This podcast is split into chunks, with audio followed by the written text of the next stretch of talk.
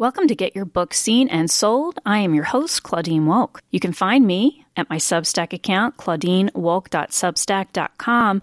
We're talking all about publishing and book marketing. If you have decided that you want to write a book and you're trying to figure out how to publish it, or maybe you've already written a book and you're trying to figure out how to market it, this is the podcast slash Substack for you.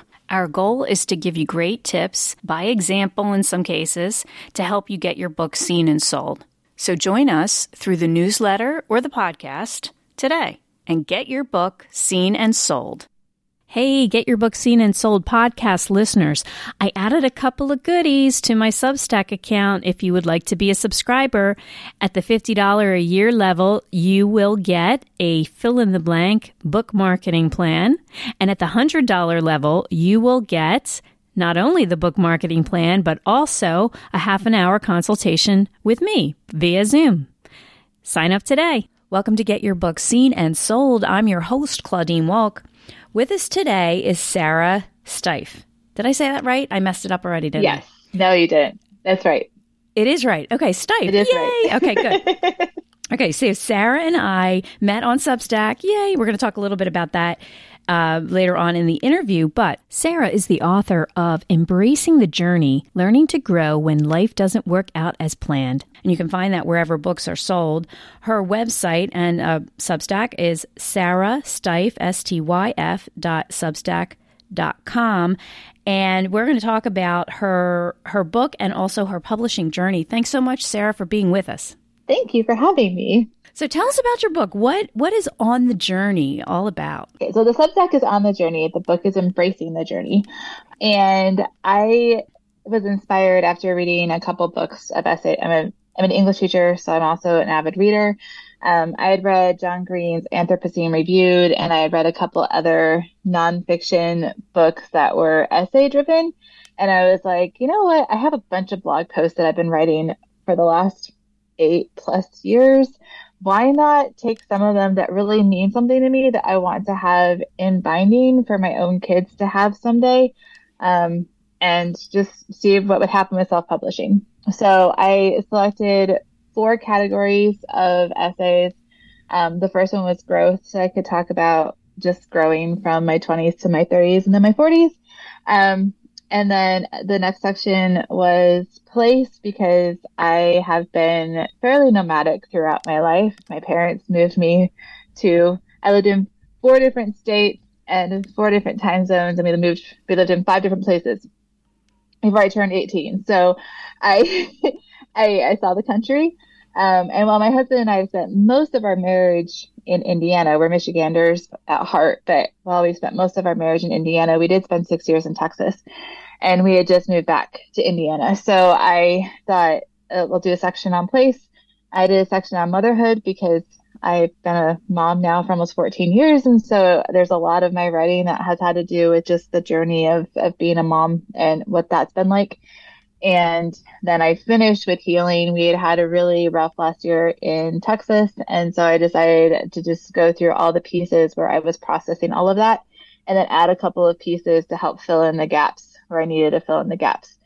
So that gave me a book that allowed me to put everything into perspective and kind of see a through line from point A to point B and also the the winding that goes to from point A to point B and it gives me something that again I can have and I can say hey kids this is this is my first attempt at showing you a piece of your mom's life and you have it now so they both have signed copies in their rooms. They're very proud. that is so lovely. Okay, so that's embracing the journey. And when did the book come out? Uh, at the end of January. Oh wow! So it's a brand and, new release. Yeah, it's a new release. Um, so slowly making traction on Amazon because it's an Amazon publishing book. Um, I'm doing a local book signing in a week and a half here in Indianapolis at one of our nonprofit bookstores in downtown. Um, so hoping to see some former students and some friends that are gonna pop pop in there, and uh, just gonna keep pushing forward with it. I mean, I think I, I saw it as like a first attempt just to see what I could do and what I could learn about publishing and seeing it as a learning experience. And, you know, breaking even would be great. So yeah. if I can figure out a way to break even and to do better than break even, that'd be fantastic. Because I think the dream for every writer is to actually get paid for it a little bit for what they do, at least. Um, and then I, I have another project that I've started working on that I'm hoping to get finished before the end of the year. So I, am taking the lessons I've learned on this one for a more cohesive memoir piece that then I will finish by the end of 2023, as long as my summer is not nearly as packed as last summer. and then I should have, as a teacher, I'm kind of holding on to those six weeks that I may or may not have in June and July, besides family vacation time, to to get that work completed and get it to a beta team so that they can give me enough feedback in time for me to then do my revisions and everything else. So, nice. Did you use a beta team for the first book? I did. I had a beta team for this one, um, and it was a collection of people I knew from various stages of my life. Um, as an English teacher and as an English major, I have quite a few people that are in just the reading writing world maybe not professionally, but that they're just exposed to it all the time. And then I had a few Facebook friends too that I was like, can you be on the team? So I tried to keep it, they all knew me in different ways so that as they were reading it, they could give me different feedback. And it was really helpful. So I had a Google Doc and they were all making comments in the Google Doc and I was able to answer questions and then make revisions as they were answering questions, as they were asking questions. And I set up a Facebook group too so that we could talk about things like I changed the title. I think I had accepting the journey or something like that initially and then changed it to embracing the journey. So like we had we worked on title together and then I was trying to figure out the order of my essays and they a couple of them said I think you should rearrange it. So then things got rearranged. And so it was really helpful because obviously as a writer you can never see everything. You can only see what you see and you can't see it from a reader's perspective. So they were really instrumental in helping make it better than it would have been had it just been me trusting myself. So, for anyone who doesn't understand what beta readers are, you know, maybe they're just getting started and they're listening to the podcast and they want to learn how they can be writers and put a manuscript and a book together. Can you explain that? Um, so, alpha readers are basically, if we're going to down the alphabet. An alpha reader is going to be somebody who just like initially saw the piece. So they're not really giving you any feedback and it's your really your first draft. Um, I'm actually re- rereading right now as I'm walking around my room, checking in with my students. Um, Stephen King's book on writing, and he talks about ta- writing with the door closed and then writing with the door open. And the door closed is you allowing a couple people in to see that first draft. Um, but really, you don't want that many people to see the first draft. And then the beta team actually digs in and they read it, but it's not the complete, it's not done. Like it hasn't been through a thorough edit. It hasn't been through, um, anybody professional looking through it and making sure that all the pieces are together. But that beta team is the one that gives you your feedback. So they can tell you, does your plot work? Does your structure work? Do you have things you don't need that you need to take out? Are there things that you need that you need to add to the to the manuscript because they don't understand it? And if they don't understand it then another reader that doesn't know you isn't going to understand it at all. Um and so it's you throwing the door open and letting some letting a small team of other people look at it before you finish your final draft and send it to an editor. So and I had an editor in the wings because I had a, a, teacher friend who does editing work, and so I she didn't want to see it until I was finished, and so I didn't send it to her until I was like, okay, I feel good about it. And she had initially started going through it really meticulously, and then she was like, well, how meticulous do you really want me to be? I said, this this particular one, I really am happy with the way it is. So unless you see something glaring that you're like, I think that this needs to be fixed after everyone else has been through it, then I'll fix that. But for the most part, let's let's leave this one as is. And so there were a couple of things that she had me take out that she just didn't think fit. But for the most part, she left everything as is and fixed all of my commas and are my lack thereof and a couple other things too. Because contrary to popular belief, English teachers are not grammar Nazis either. Like we we know we're not the perfect we're not perfect when it comes to spelling and grammar either. We have we make mistakes as well. So Gosh, so many things that were said there. Okay, so the, the was it difficult to hand your baby over for beta readers to to read and also to take any potential criticism, or did they all love it? I think the hardest thing I had already because a lot of them were blog pieces I had already written, but I did a lot of revision on them. It wasn't as scary because I wasn't no, it wasn't like no one had ever seen it before. Other people had seen it and maybe had given feedback, but because you know there were small, some of them were small blog pieces that like a handful of people read, so it wasn't like a lot of people had read them. Um, and, but what was scariest is this was probably the most vulnerable vulnerable I've ever been with my writing, and so for me to say, hey, can you give me honest feedback?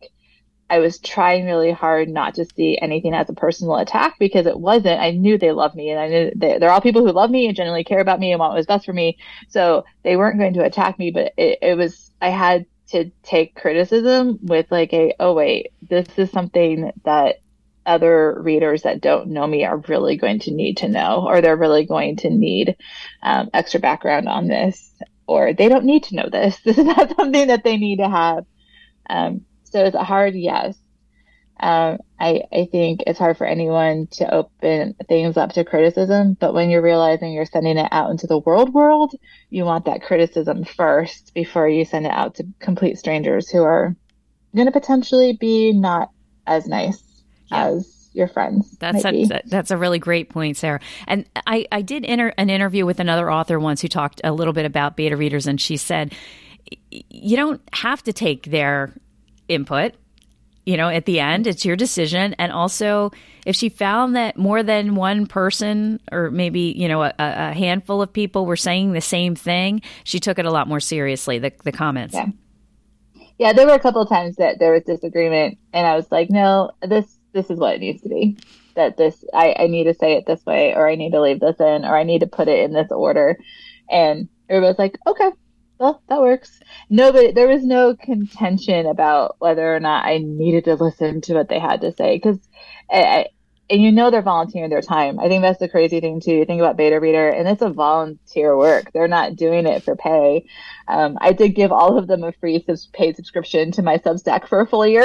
I was like, I think you earned it. Yeah. you can, you can have a paid subscription to a Substack for a full year, but um, you know that they're putting their own time and energy into it. And so you're appreciative of it too, because they're putting more work into it than a regular reader is going to put into it.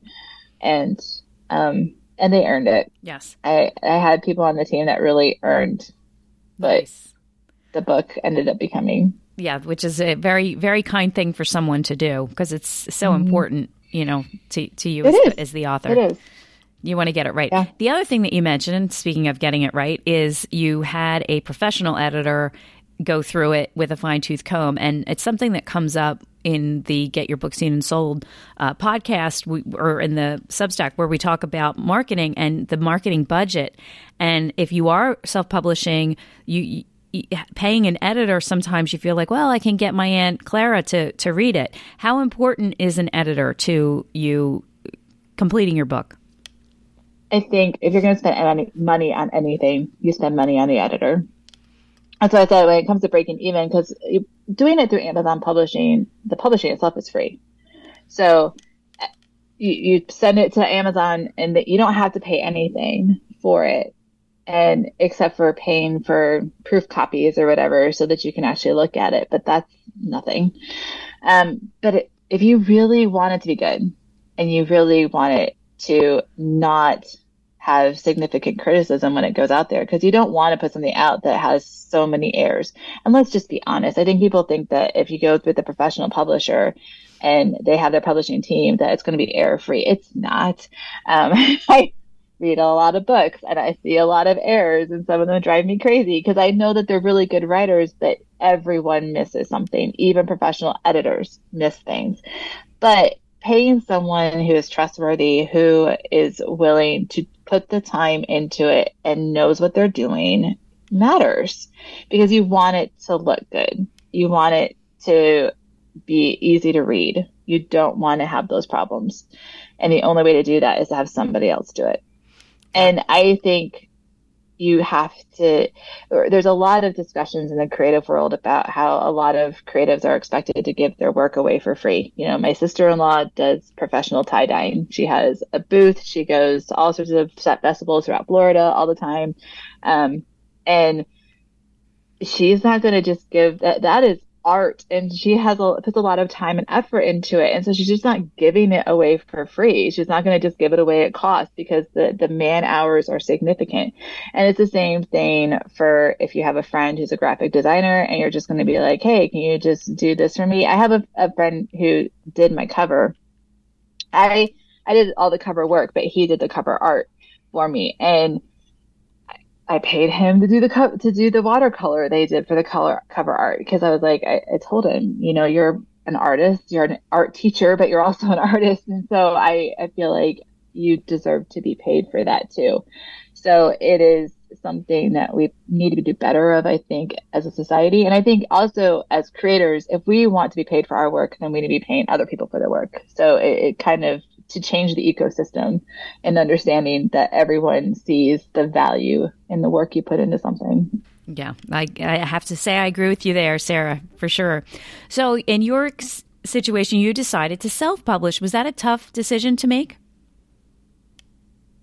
Um, I don't know if it was really a hard decision to make once I finally made it when I decided that that's what I wanted to do, when I decided I wanted the book, I was like, I could have gone the traditional route. And I actually wrote a whole Substack piece about it because I was like, I could have gone traditional route and I could have been looking for a publisher and doing submissions.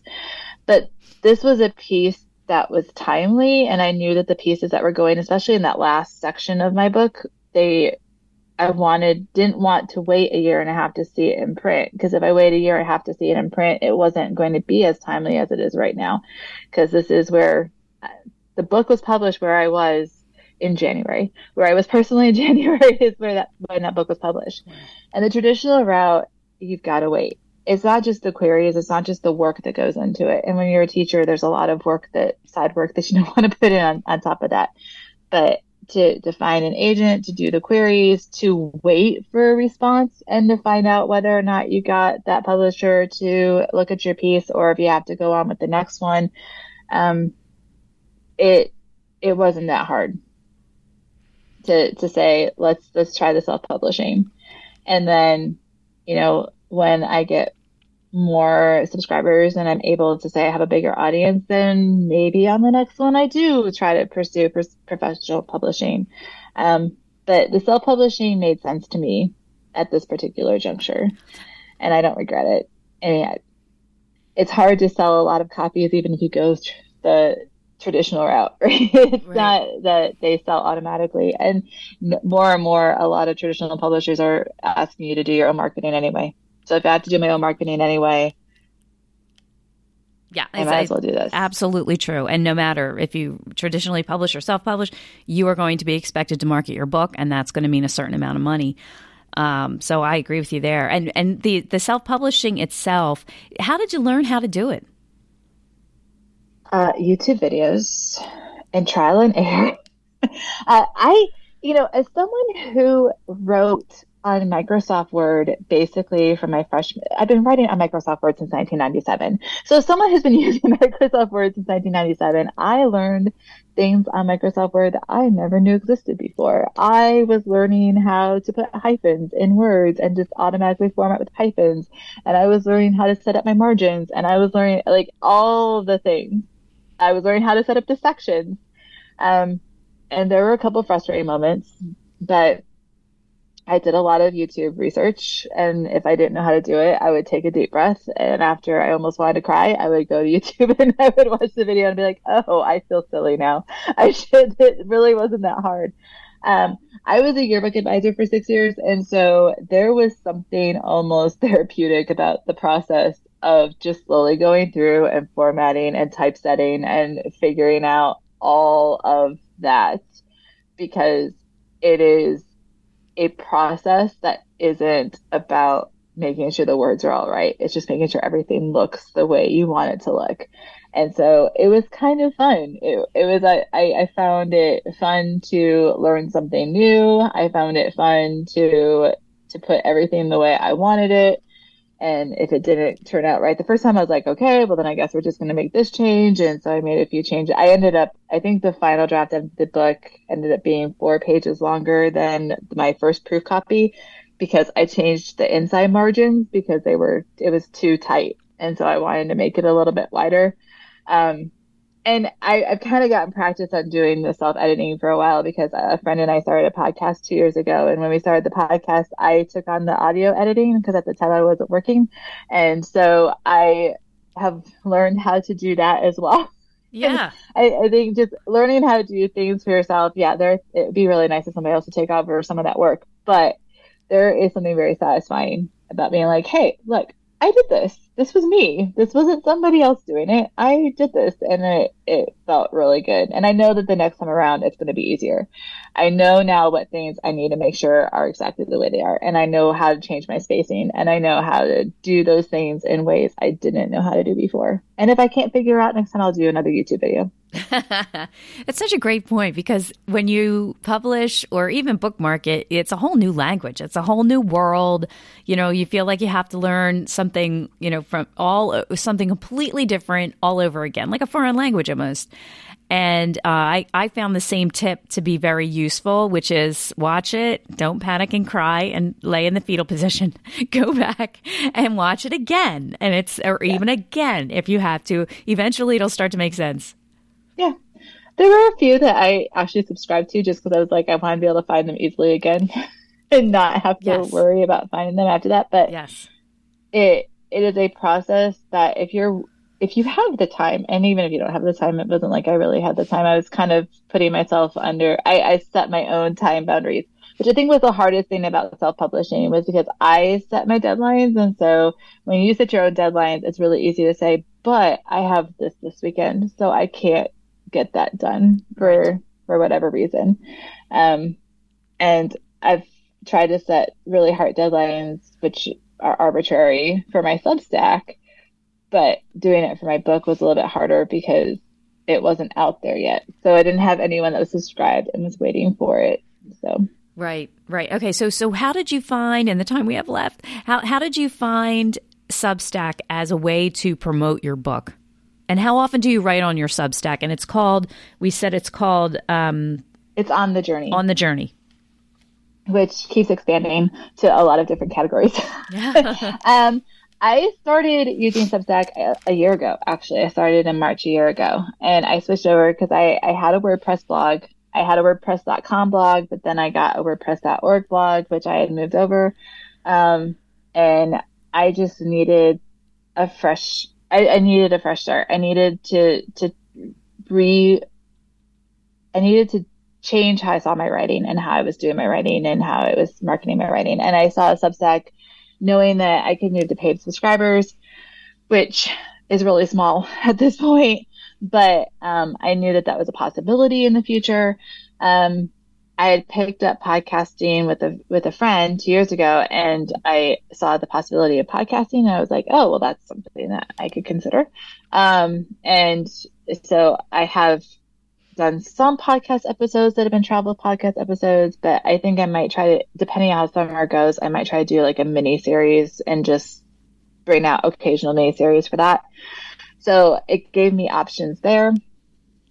Um, and I saw it as a way for me to just keep networking. I think the networking with Substack is phenomenal. I have really appreciated the fact that I can meet people like you in office hours. And as you find people to follow, I have been trying to break away more and more from different social media platforms. So like I'm hardly ever on Facebook anymore. I took it off my phone which changes everything when you take Does something really? off your phone. Yeah, it really did. It I because I have to be on my computer at home. I can't be at school on it. I can't um, do it when I'm out and about. Um, so I was trying to break away from doing that more, and I'm kind of glad that Instagram went back to its original algorithms, and it's not now. I'm actually seeing my friends, so I might be on Instagram a little bit more now. Nice again. Um, but with changes at Twitter too, it just felt like I needed to break away from the the total dependency on social media. And I have found my, I have my re- I have more readers, but I also have more consistent readers because they're getting the emails as opposed to them getting lost in MailChimp. So instead of those newsletters, things getting lost, they're they're going to them. Um, I love my Substack Reader app. I love it because I don't have to get the emails, and I just go to my Reader app, and I they pop up, and I can listen to podcasts, and I can do all of that on my phone or on my tablet, whatever I want to do that with. And um, so it's helped because I can consistently then with my book, I can do that consistently. I can say, Hey, these were excerpts. And so I've been trying to also mm-hmm. share some excerpts. I've done some YouTube videos where I've read pieces of some chapters just to put that out there. And what I'm doing now is my next book that I have planned is actually a camping memoir, which I started five years ago because as a family, our travel is a camp and we've moved to a travel trailer we no longer use tents, except for the kids occasionally use tents. But there's been a whole process in 21 years of marriage where this has been just a part of our story. And so I started it five years ago thinking it was going to be one thing, took a break. And as I was outlining it a couple weeks ago, I'm discovering that there's changes I want to put in and I'm really excited about it. So I'm going to use Substack for it. So my paid subscribers are going to get one to two chapters a month of basically make them my alpha readers before I do revisions and then hand them over to my beta team and, and say, here's the whole work for my beta team. So that doesn't mean all the chapters are going to go out to my Substack just because I'm hoping to have the book finished before they would have time to get all of them. um, but I'm hoping that in doing that, I can get a few more people excited about it and they can see the pieces and they can see the process and they can see where it's going. And then there's a reason to be excited about having it actually in paperback form or having it on a Kindle and reading the whole thing together instead of trying to go through different blog posts. Um, and for those people who aren't paid subscribers that are just my regular free subscribers, they're still getting excerpts because they're getting the first part before yes. it, they're getting that preview part. So they're getting to see the bits and pieces of it before it comes out. Um, so I see that as a great potential. And I know there's a lot of people that are doing serial type things, but there's short stories or they're doing novels and, and stuff like that in Substack. And I think that there's a new it's it's kind of a renaissance of sorts of the way things used to be where you put things out on your blog or you put things out in, in, other ways to get them out to people. And i think we're kind of going back to almost a hybrid now where it's a, it's a hybrid of the way things used to be but also we're using what we've learned about social media to kind of like merge the two things. And i'm excited about the possibilities. And i added one other element to my paid subscribers is i've got a whole um, series of newsletters that i'm planning on, on breaking down just church drama. And so I'm going to be doing one to two of those a month too, wow. just to process for myself, which will probably eventually be another book, there but, but just allow me to process things over a longer period of time and then take those pieces and whatever research and everything else I collect from that and make something more of it. So I see, I've seen my blog for the last eight years as a workshop. It's always been a workshop. So turning Substack into a more public and more a, a workshop with better traffic because that's basically what it is. It's just I get better traffic on Substack than I ever got on a blog. Yep. And I feel like that has been huge. I love stuff. I can't even say it, but I love it. Substack because um, I did the blog thing too. Been at this for a long time, and um, it seems to me that they've mastered the platform. It's easy to use. It's kind of fun mm-hmm. to use. And you can find your target readers right there. You don't need the whole world. You just need folks who are interested in your topic and are coming to you. And then you don't have to manage that list. It's fabulous. Yeah. Right? Yeah. Super. I, I, I know that it's still important to occasionally share it on social media. And I, it's always the trick is trying to get other people to share your work with other people. That's always the trick, right? Um, because you, it's word of mouth. That's how creators get out. They get create, they get out with word of mouth, which is why you do things like go on somebody else's podcast. because that's important. Otherwise, nobody knows you exist. That's right. Um, We're setting a great but, example, Sarah.